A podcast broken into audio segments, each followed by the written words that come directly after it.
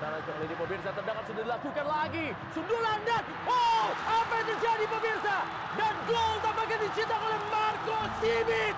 Ini sebuah gol yang hampir mirip dengan gol Ezekiel Duasi yang di Stadion Manahan Solo. Persija dan Persib yang disebut sebagai rival abadi ditemukan kembali pada pertandingan Shopee Liga 1 2019 kemarin. Rabu 10 Juli di Stadion Gelora Bung Karno, Jakarta. Hmm, ada kejadian apa saja saat rival abadi ini ditemukan kembali? Yuk, kita ulas pertandingan ini bersama Kumparan Bola. Ketemu lagi di podcast Cerita Kumparan.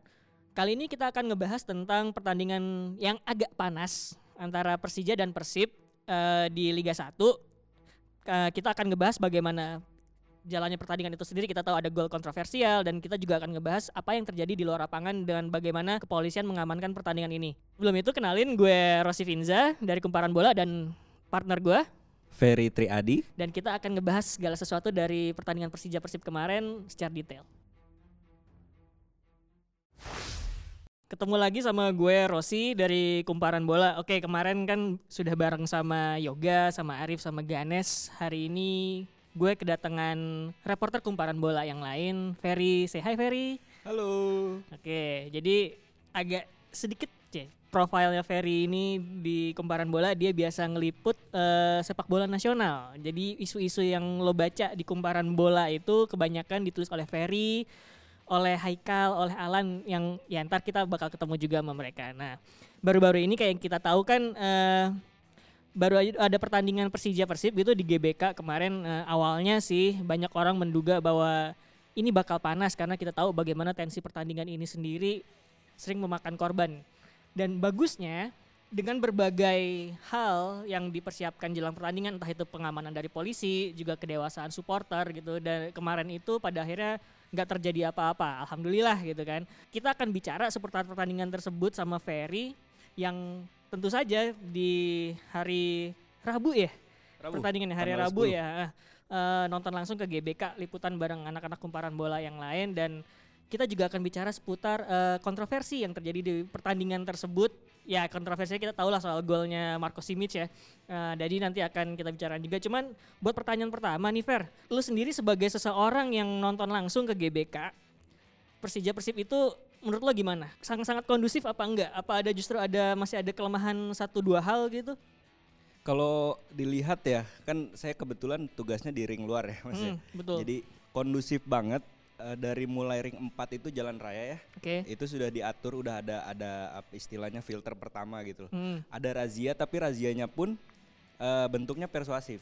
Oke Jadi ditanya buka dong, boleh ya tasnya. Jadi nggak yang Hmm, hmm. nggak yang arogan kayak Hmm, gitu kan. hmm, hmm. Jadi supporter dengan senang hati eh, diperiksa seperti itu dan mereka diatur menuju posnya masing-masing itu menuju posnya masing-masing itu dengan dengan apa namanya sudah diatur. Misalnya yang sini eh, dari tiket eh, dilihat oh ini pintunya di sana. Jadi mereka udah masing-masing tuh nggak ada penumpukan gitu loh. Oke, ini sorry motong bentar. Hmm. Yang per- yang yang meriksa persuasif ini polisi atau ada bantuan dari The Jack?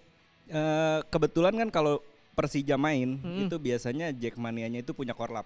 Hmm, Nah, korlapnya itu ikut membantu karena korlap ini kan yang tahu kulturnya Betul, supporter gitu loh. Jadi dia membantu juga.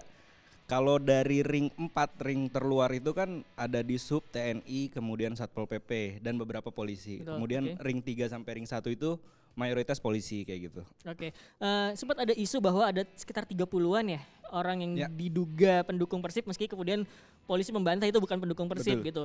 Kenyataannya di lapangan tuh emang ada nggak sih pendukung Persib yang datang gitu? Eh kalau kemarin melihat eh, cuma di satu tribunnya deket utara gitu. Hmm. Itu katanya sih ada satu orang yang menyusup dan Hmm. itu untungnya ya itu tadi balik lagi kedewasaan Jackmania itu tidak tidak seperti yang sebelumnya langsung Betul. dipukulin atau apa. Jadi mengamankan, diserahkan ke polisi dan langsung disuruh pulang oleh Hmm, polisinya hmm, gitu. Jadi biar nggak ada tangan-tangan jahil istilahnya. ya. Iya tadi gue juga dengar sih dari siapa ya eh, Tobias bilang dari Hmm? Viking bahwa emang ada beberapa pendukung Persib yang sana kemudian diamankan gitu. Lu sendiri melihat nggak sih bagaimana korlap-korlap ini bertindak mengamankan itu udah sesuai aturan atau gimana gitu? Ya ini kan istilahnya kalau namanya eh, Persija Persib ini kan bentuknya penyusup ya Mas ya. Betul. Jadi dia Oke. tidak tidak ada atribut atau apa pun susah mengenalinya Mhm. kan. Mungkin dalam sebuah apa ya selebrasi atau apa itu bakal ketahuan misalnya pas Persib golin gitu Hmm, hmm. dia sendirian yang selebrasi gitu Nah, kan. itu ketahuan itu gitu, ketahuan iya. gitu nah ini kan kebetulan ya kesulitan eh, mengidentifikasi kayak gitu yang mungkin penyusup penyusup itu bisa masuk tapi untungnya ya ini udah ketahuan duluan gitu Hmm. jadi mereka tetap apa menjaga-jaga kemudian begitu ketahuan oh ini nih Viking gitu kan Iya, atau heeh. atau bobotoh gitu Hmm. nah itu mereka langsung gerak cepat polisi juga langsung diminta gerak cepat itu langsung diamankan langsung dibawa keluar Hmm. Oke, ada satu kejadian yang kemarin gue baca itu eh, dalam tanda kutip cukup bikin heboh adalah eh, supporter nggak punya tiket diizinkan masuk. Nah itu kejadiannya sebenarnya gimana sih? Nggak Nggak, bisa di, nggak bisa ya. bilang jebol ya karena mereka kemudian ma- malah justru diizinkan masuk gitu. Ah, ah. jadi eh, kan banyak juga tuh mas yang penonton nggak bertiket ya Mm-mm. karena memang kuotanya cuma 67.000 ribu kalau atau Iya, 69.000 ribu gitu dari 77.000 ribu kapasitas GBK memang eh, idealnya ada slot kosong jadi nggak semuanya di- eh, penuh gitu Mm. minimal eh, minimal tuh 5.000 ribu kosong harus dikosongkan nah ini kan yang nggak bertiket ini tetap memaksa datang ternyata Mm. dia sebenarnya di, di ring luar awalnya Mm. nonton bareng entah barengan posko polisi atau Iya. apa pun jadi nonton Hmm. di situ nah ini polisi beranggapan kalau mereka dibiarkan di luar terus itu bakal muncul kerusuhan-kerusuhan kecil takutnya Ah, gitu ah. jadi menit 10 menit terakhir atau lima menit terakhir mereka Hmm. diizinkan masuk gitu Hmm. Terus kata saya tanya kan sempet ini kenapa pak diizinkan masuk biarin orang bentar lagi habis dia bilang. Oke. jadi biar nanti begitu semuanya keluar selesai Hmm. pertandingan itu yang yang di luar tadinya nggak numpuk gitu Hmm. jadi jadi mereka tetap ikut masuk jadi alu- arusnya sama semua keluar semua gitu Oke, dan di dalam stadion juga nggak penuh ya karena ada masih ada bangku-bangku kosong yang nggak yang nggak nggak full lah istilahnya buat keamanan itu sendiri gitu ya. Terus bagaimana tindakan kepolisian ketika eh, kemudian pertandingan berakhir? Apakah diatur ayo pergi ke sini biar nggak ya bertumpuk gitu masanya? ya lucu juga sih jadi ada kendaraan Raisa ini namanya ya pengurai Oke. massa Oke.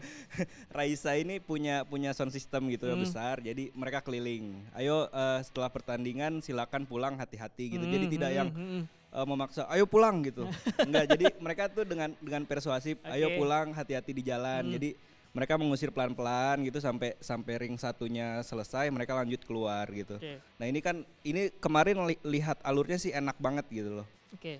Tidak ada yang sengaja dengan sengaja menunggu eh, barakudanya pemain Persib gitu loh Hmm. untuk eh, ditimpukin Wah, atau iya. apa gitu kan. Nah Oke, ini betul, ini betul. lancar sih dari kemarin tuh. Pemain Persib sendiri itu barakudanya keluar rahasia banget ya. Mereka tahu nggak menit keberapa setelah pertandingan atau berapa setengah jam atau mungkin apa langsung keluar? awalnya itu kalau saya mantau itu kemarin kan saya mantau sampai benar-benar kosong tuh. Betul.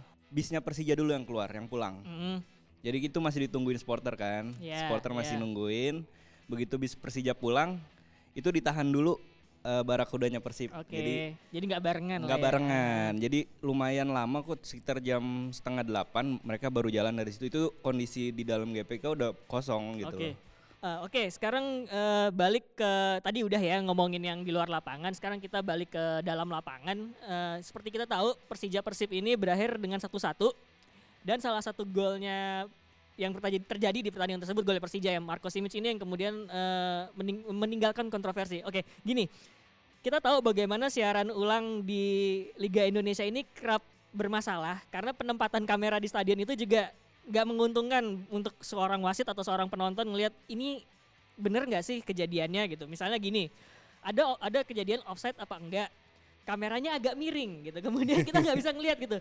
Ini back eh, pemainnya ini udah ngelewatin garis backline atau belum gitu karena posisi kameranya miring dan itu ke- kemudian terjadi di eh, golnya Marco Simic kemarin gitu. Eh, kita ngelihat bagaimana bola sepenuhnya belum sepenuhnya melewati garis tapi kita tidak bisa membuktikan karena nggak ada sama sekali kamera yang jelas gitu melihat kejadian tersebut gitu. Oke, kemudian banyak orang ber apa ya beropini bahwa harus ada VAR, harus ada goal line teknologi, harus kemudian ada em, asisten wasit tambahan. Nah, menurut lo sendiri ini yang paling urgent mana sih?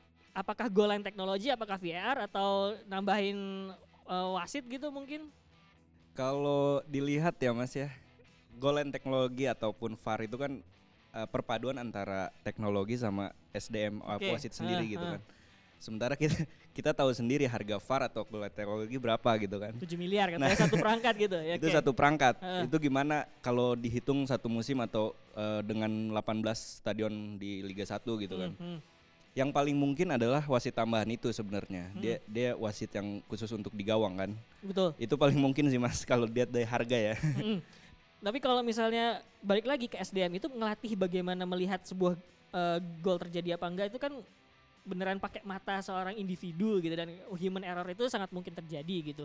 Ada nggak sih langkah-langkah yang dilakukan oleh komite wasit untuk memperbaiki kualitas wasit atau asistennya gitu? Ya eh, kalau langkah sebenarnya kan menemukan wasit di Indonesia itu agak sulit ya Mas ya. Mm-mm. Kita cuma di Indonesia itu cuma punya wasit Torik Alkatir yang sudah sampai di FIFA, eh, level wasit FIFA. FIFA, Hmm, dan dia hmm. sudah memimpin di AFC gitu. Hmm. Itu cuma satu gitu. Mm.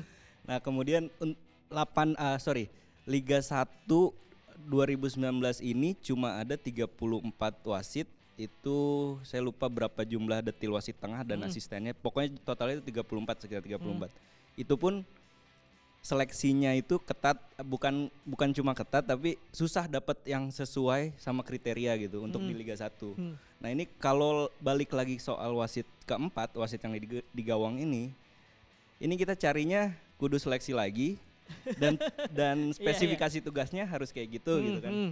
Nah ini harus di training lagi segala macam itu Hmm. butuh waktu lagi gitu Betul. kan. Nah sementara kendalanya itu sih wasit-wasit kita itu eh, sudah ter- jauh lama tertinggal gitu loh mas. Mm. Dan untuk apa ya semacam beradaptasi atau eh, memperkenalkan mengedukasi ulang wasit itu juga bukan sesuatu hal yang bisa dilakukan dengan sebentar gitu istilahnya ya. Dan sejauh ini apa sih tindakannya komite wasit? Apakah kalau ada wasit error gitu misalnya Hmm. dipanggil atau gimana? Ya kalau dari komite wasit itu kan eh, setiap dua pekan sekali dia ada evaluasi wasit. Seluruh Hmm. wasit Liga 1 dikumpulkan terus Oke. dievaluasi. Bentuknya adalah jadi nggak semuanya dievaluasi itu kena hukuman, tapi ada kesalahan-kesalahan fatal yang kemudian akan disidang istilahnya ya. Hmm. Jadi disidang kesalahannya misalnya eh, yang pekan sebelum Lebaran itu mas yang kartu kuning Hmm. yang tendangan iya. Elisa Basna itu Elsa ke Basna, perut. betul. Nah itu kan sebenarnya kartu merah gitu. Tapi kan waktu di sidang itu kan harus ditanya, kenapa lu kasih kartu kuning? Betul, oke. Bisa jadi wasit dalam kondisi di tengah lapangan melihat kalau gua kasih kartu merah ini bakal rusuh. Hmm. Artinya Oke. dia harus menyelamatkan pertandingan. Hmm. Itu alasan yang akan jadi penilaian dari komite wasit gitu. Oke. Nah ini kemudian eh, handsball atau eh, diving pekan-pekan pertama itu di- Iya. diving PSS, track Betul. PSS itu kan nanti dilihat juga alasan lu kenapa nggak kasih itu diving loh katanya. Hmm. Misalnya dia terhalang pemain, oh kenapa bisa terhalang gitu? Karena kecepatan lari saya ternyata pas eh, ada di insiden itu tidak sampai gitu. Berarti Hmm, masalah oke. kamu di fisik gitu loh Oke, dan Nah, itu di kemud- training ulang di gitu. training ulang Hmm. fisiknya. Nah, walaupun kayak gitu dia tetap kena hukuman biasanya yang kesalahan fatal misalnya dinonaktifkan eh, 3, 5 sampai 7 pekan. Oke. Lalu kalau yang fatal itu bisa setengah musim, satu musim atau bisa degradasi ke Liga 2 Liga gitu. 2, oke. Seberapa merugikannya sih kalau misalnya wasit itu di skorsing sampai berbulan-bulan gitu? Tahu nggak gitu misalnya biaya wasit per pertandingan itu berapa gitu dan se- se- se- semerusak apa sih istilahnya gitu eh, kalau misalnya dia di skorsing lama gitu? Jadi kan sekarang itu kan wasit itu ada sistem promosi degradasi, Mas. Hmm, hmm. Jadi yang namanya wasit kalau dia buat kesalahan pasti penilaian performanya bakal turun. hmm. Nah itu dia bisa lagi tidak dipakai di Liga 1 atau nanti diturunkan ke Liga 2. Sementara yang Liga 2 bisa promosi gitu. Oke. Nah ini kan berkaitan sama CV-nya dia lah ya. Oh ya nanti ya. kemudian kan ujungnya adalah sebenarnya dari komite wasit ini dan departemen wasit PSSI dia itu ingin melahirkan wasit-wasit kita yang sudah ma- eh, sudah main di Asia atau wasit-wasit FIFA gitu loh. Hmm. Nah ini kan sementara ini dari seleksi dan dari sistem promosi degradasi ini itu dibuat ketat supaya mereka nanti kalau misalnya ada tes AFC atau tes FIFA itu bisa lolos gitu loh. Oke. Itu tadi soal wasit. Sekarang gue mau nanya nih soal gue sih menganggap bahwa goal line teknologi itu yang paling ini ya, yang paling praktis lah. Karena kalau misalnya bola sepenuhnya dengan latih garis gawang, nanti kan jamnya wasit itu tuh Ya, getar bahwa itu gol ya. sudah sah, sudah sah gitu. Oke, tapi kayaknya itu masih terlalu jauh buat Indonesia. Sekarang ada du- ada selain yang wasit tambahan keempat itu ada soal namanya VAR. Orang ri- ribut atau PSSI ribut karena harganya mahal 7 miliar. Tapi kita lupa juga eh, membahas soal bagaimana training wasit ketika menghadapi VAR ini gitu. Enggak, kalau nggak salah lo juga pernah cerita ke gua gitu Iya. bagaimana pergerakan seorang wasit dan hakim garis itu juga ikut berubah. Nah, mungkin lo bisa jelasin tuh soal itu. Jadi kan ya beberapa bulan terakhir ya VAR ini lagi rame gitu loh Hmm, Mas hmm. dari beberapa insiden-insiden kontroversi gitu kan. Hmm. Kita dituntut untuk itu sementara eh yang namanya VAR itu kan kalau dari harfiahnya kan eh, video, Video asisten assistant referee. referee, hmm. Artinya sebenarnya asisten wasit yang bertugas mantengin video gitu Oke, lah. ya. Jadi ini bukan soal teknologinya sebenarnya. Kalau bicara teknologi semahal apa pun, saya yakin kita tinggal malakin misalnya Kemenpora atau apa. Ini buat buat Oke. kualitas se- Hmm. sepak bola kita. Dia Hmm. pasti mau kok. Mhm. Seharga s- berapa 7 miliar atau berapa, mereka pasti mau gitu. Persoalannya bukan biaya sebenarnya dan bukan soal mendatangkan teknologinya, tapi soal SDM-nya yang tidak bisa sembarangan, Mas. Seorang VAR eh, Piala Dunia pun baru pakai 2018 Iya, kemarin betul. dan isinya adalah orang yang berada di belakang VAR itu ada empat orang. Pertama dia main kontrol atau wasit VAR utama, Iya. tiganya lagi itu kan eh, asistennya. Mhm. Jadi kan ada empat ha- hanya empat yang ditinjau dari VAR. Pertama kan offset atau tidak, Iya. eh, pelanggaran yang berbuah penalti atau Mhm. tidak, eh, kartu merah langsung, sama salah identitas. Iya. Nah ini kan empat ini walaupun dia tugasnya mantengin video, tapi dia sudah kenyang pengalaman sebagai wasit Di lapangan. di gitu. lapangan. Heeh. Artinya orang yang bertugas sebagai VAR itu harus punya lisensi lebih tinggi dari wasit yang ada di lapangan. Iya, oke. nah pertanyaannya kan kalau di Indonesia gini pakai VAR, oke, yang di tengah yang yang berada memimpin lapangan misalnya Torik. Mhm. Siapa Pertanyaan yang lebih tinggi dari Torik gitu siapa yang lebih tinggi dari Torik pertanyaannya begitu kan tidak ada eh, bukan tidak ada saya saya belum tahu tapi rasanya belum ada eh, wasit yang lebih tinggi lisensinya dan pengalamannya dari Hmm, Torik artinya hmm. kan ini masih agak lama gitu loh prosesnya buat Nah, ke sana gitu. sementara detil teknisnya orang bekerja di VAR itu kan misalnya dia memantau memang lewat video Oke. dalam sepersekian detik wasit VAR itu kan juga memutuskan mas Mhm. jadi dia harus memotong key match insidennya, apa insiden kuncinya, dia memotong sekian detik, kemudian akan ditayangkan di di apa layar VAR yang ada di lapangan gitu Hmm. kan. Artinya kan dia juga punya pandangan, oh ini harusnya foul, misalnya begitu. Ini harusnya kartu merah. Dia kan juga akan mengkomunikasikan dengan wasit tengah. Keputusan lu salah, coba lihat VAR lagi. Ah, oke. Gitu. Jadi artinya kan dia kalau dari mat- kacamata dia itu kartu merah, ternyata wasit di lapangan kartu kuning. Kuning. ya. Nah ini kan ada berbeda pendapat. Jadi Hmm. wasit yang yang di tengah disuruh lihat VAR gitu. loh. Oh, oke ya. Jadi itu dan emang bener ya ke- eh, VAR atau enggak itu keputusan dari wasit di VAR dan yang ada di lapangan gitu ya. Oke. Dan oke, sekarang gini, yang tadi bener nggak sih pergerakannya itu ikut berubah itu maksudnya gimana tuh? Biasanya itu kan asisten ya, asisten Hmm. wasit ya, apa namanya yang yang hakim garis. Hmm. Dia itu kan punya semacam bendera-bendera ininya, bendera untuk wasitnya. Oke. Itu kan dia akan mem- akan lari punya semacam alat gitu loh Mas untuk Oke. Jadi dia menekan tombol kalau itu offset. Jadi begitu dia tarik gini wasit udah ngeh, oh ini offside Offside gitu. Oh, ini iya, kan akan iya. mempengaruhi ha. larinya gitu. Betul, betul. Gimana cara larinya dia biar biar bisa eh, sejajar atau Dengan atau itu. pandangannya Hmm. sesuai dengan dengan apa namanya insiden yang ada gitu. Jadi eh, bagaimana keputusan wasit ini juga ber- dia harus mikir ya. Ini memengaruhi mood penonton atau enggak gitu itu ikut berpengaruh. Dan ini nyambung ke pertanyaan gue selanjutnya. Sejauh ini gimana sih PSSI dalam ngatur eh, crowd management, manajemen masa gitu dengan manajemen risiko? Gue baca kemarin tulisan lo adalah lo berbicara be- mewawancarai PSSI soal itu gitu. Apa sih yang dimaksud manajemen risiko sama manajemen crowd itu masa? Ya jadi istilahnya kita itu masih tabu banget sama yang namanya keamanan stadion. Hmm. Padahal di FIFA itu sudah muncul eh, FIFA Safety and Re- Safety and eh, Safety Regulation sorry. Hmm. Eh, jadi sebenarnya keamanan stadion itu punya standar sendiri mas di sepak bola ya. Oke. Eh, artinya setiap klub itu harus punya namanya security officer. Jadi kalau di kita kan apa namanya seringnya itu menyerahkan keamanan kepada polisi, atau iya, TNI iya, gitu. iya. Padahal di sepak bola itu punya ranah yang berbeda gitu. Hmm. Jadi sebenarnya yang mengatur dan eh, memanajemen keamanan itu adalah security officer. Hmm. Menugaskan siapa? Dia meminta bantuan wasit gitu. Hmm. Tapi desain keamanannya itu dia yang ngatur harusnya. Oke. Karena pertama, dia yang tahu denah stadion. Yang kedua, dia yang tahu kultur supporter. Hmm. Nah, ini kan harus di misalnya kayak kayak kemarin Persija Persib gitu. ya stadionnya seperti ini ada berapa pintu, eh, masa datang dari mana aja gitu kan. Nah dia akan akan oh sekian ribu nih dari sini. Jadi gimana caranya biar tidak menumpuk di sini aja, dialirkan ke tempat lain. Itu yang namanya crowd management. Oke. Kemudian kalau namanya eh, mengatur keamanannya, dia harusnya membuat eh, perimeter atau ring. Mm. Dia harusnya yang membuat ring bukan polisi atau Oke. siapa. Jadi ring satu field field of play ah, apa namanya tribun sampai lapangan itu ring satu. Orang yang berada di situ adalah orang yang punya akreditasi.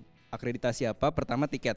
Mm. Tiket itu akreditasi. Jadi itu sudah ada tempatnya. Kemudian misalnya wartawan, uh, media, itu sudah ada di tempatnya media atau broad- broadcaster itu di broadcaster sendiri. Jadinya orang yang ada di ring satu itu sudah di pos masing-masing. Hmm.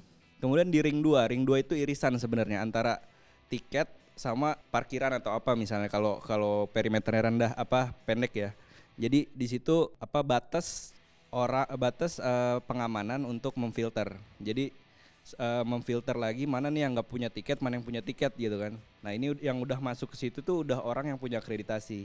Kemudian di ring 3 atau ring terluar itu udah wilayah eh, bukan wilayah sepak bola sebenarnya, itu udah wilayah hukum negara atau hukum Oke. positif. Hmm. Artinya di sana segala sesuatu yang dilakukan oleh pihak keamanan itu sudah berdasarkan SOP-nya dari polisi atau Polisi. TNI. Hmm. Jadi makanya sebetulnya kalau ya Mas Rosi tahu lah di Eropa Iya, seperti benar. apa gitu kan. Tidak ada tank atau kendaraan baja itu di Iya. dalam ring satu. Hmm, hmm. Karena polisi berpakaian dengan tameng atau dengan pentungan gitu, itu tidak boleh ada di ring satu gitu. Iya. Karena Beda apa? yurisdiksi. ar- beda areanya, yuridiksi, ha. itu hukum sepak bola Betul, gitu loh. betul. Eh, begitupun dengan steward atau yang ada di eh, Iya. lingkaran apa Di istilahnya? pinggiran lapangan itu Eh, ya. Iya, settle ban Hmm, gitu hmm. kan.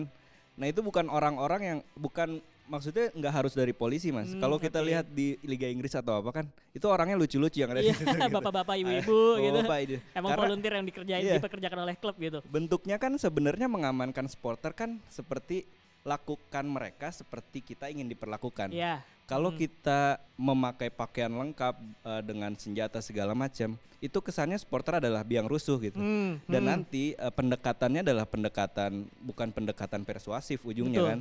Begitu supporter rusuh dipukul atau apa. Nah, Kalau misalnya ada orang steward itu isinya orang-orang lucu, kemudian ada yang rusuh, paling persuasifnya eh jangan turun dong.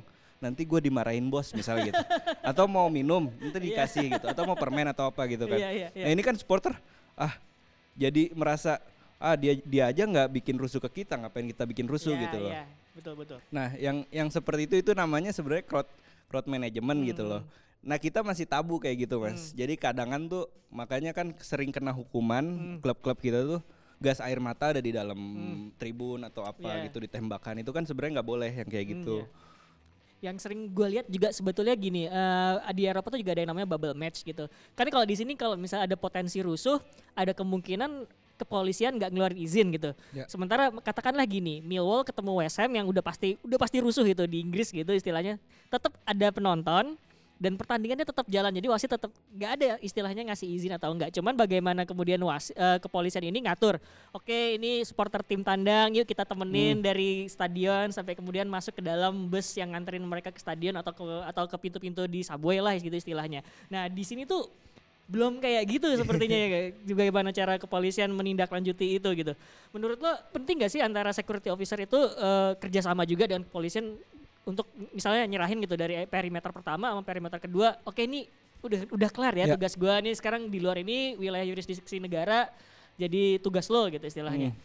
Perlu banget Mas karena emang di kita tuh koordinasi atau sinergi semacam itu tuh belum terlaksana ya Hmm, kalau menurut hmm. saya karena eh, lagi-lagi balik ke misalnya polisi gitu atau atau TNI gitu. Hmm. Begitu mereka mengamankan perimeter satu atau ring satu, mereka lucunya itu dalam kasus eh, 2018 kalau nggak salah Hmm. eh, Arema Persib Iya, yang sampai gas air mata terus hukuman 300 juta ya. Itu security officer udah lihat ada ancaman ada supporter naik gitu. Hmm, hmm, Dia kan pasti menugaskan steward yang ada di situ. Iya. Dan stewardnya dari polisi kan. hmm. Begitu dia menugaskan steward, stewardnya nggak akan bergerak. Karena apa? Dalam kepolisian ada hierarki mati. Betul. Dia tidak akan Komandan bergerak saya nggak kalau nyuruh. kalau komandannya tidak nyuruh gitu kan. Betul. Nah, itu maksudnya sinergi itu ya gimana nanti kalau security officer yang nyuruh bergerak aja gitu kan. Itu kan Mhm. yang tidak ada gitu. Betul. Jadi sebenarnya di, di, di lapangan justru harusnya nurut bukan nurut sama komandan ya sama Iya. security officer ya gitu. Karena kalau dari timnas sendiri sebenarnya, kalau timnas itu kan sudah berjalan karena kan eh, ini dari PSSI langsung Ji. Mhm. dan dia koordinasi sama sama kepolisian kayak kemarin Asian Games itu kan Iya. itu PSSI langsung yang mengatur eh, apa namanya security officer di di beberapa stadion sepak Hmm. bola ya. Hmm. Memang resiko pertandingannya kecil gitu kan. Asian Games itu Iya. minim-minim kerusuhan Betul lah. betul. Tapi ya itu belajar belajarlah harusnya dari situ. Koordinasi kayak gitu bisa kok sebenarnya Hmm. gitu. Oke, terakhir pertanyaan dari gua Eh, sejauh ini PSSI itu udah penyuluhan ke tiap-tiap SO 18 klub deh Liga 1 itu udah dilakukan nggak sih? Training sih udah dilakukan ya Mas se- sejak awal musim atau sejak dua tahun lalu gitu Hmm. kan. Tapi tetap aja kan istilahnya masih ada eh, kekurangan dalam Mas sebenarnya untuk mengamankan pertandingan itu kan banyak banget poinnya gitu loh. Iya betul. Yang pertama kita harus tahu dulu kultur supporter kita kayak apa gitu. Mungkin dari dari sosiologisnya atau atau mungkin dari tingkat macam-macam pendidikan, ekonomi Hmm, gitu hmm, kan. Ini kan akan mempengaruhi perilaku dia di lapangan gitu loh.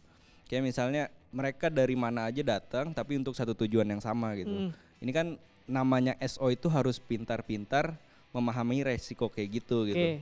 Jadi dia harus meneliti oh misalnya Jakarta Itu misalnya manajemen resiko itu yang Iya. tadi tuh ya. Ha. misalnya Jakarta ada yang datang dari utara misalnya Jakarta Iya. Utara ini orangnya keras nih pasti gua Mhm. harus apa ya gitu Hmm. atau ada yang datang dari selatan dari timur sebagainya mereka kan harus tahu masing-masing nah ini yang tidak ditem yang belum belum dilakukan sama SO-SO kita gitu. Mhm. sementara kan itu perlu. Kemudian memahami peta dari stadion gitu. Hmm. karena dia yang akan tahu ini kalau emergensi harus ke mana segala macam. Kasus yang eh, kemarin Haringga itu 2000 berapa ya? 2018 ya? Hmm.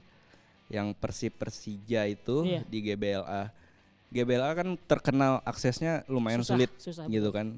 Nah ini kan SO yang harus merancang gimana Hmm. biar crowdnya ini pe- ah, bukan pecah istilahnya crowdnya ini mengalir nggak menumpuk Hmm.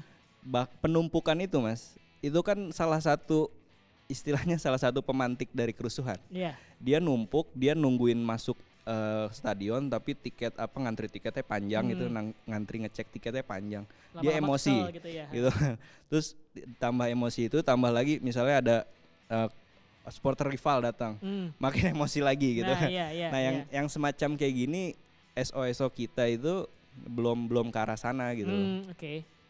Jadi harapannya ke depan ini kemudian apa ya?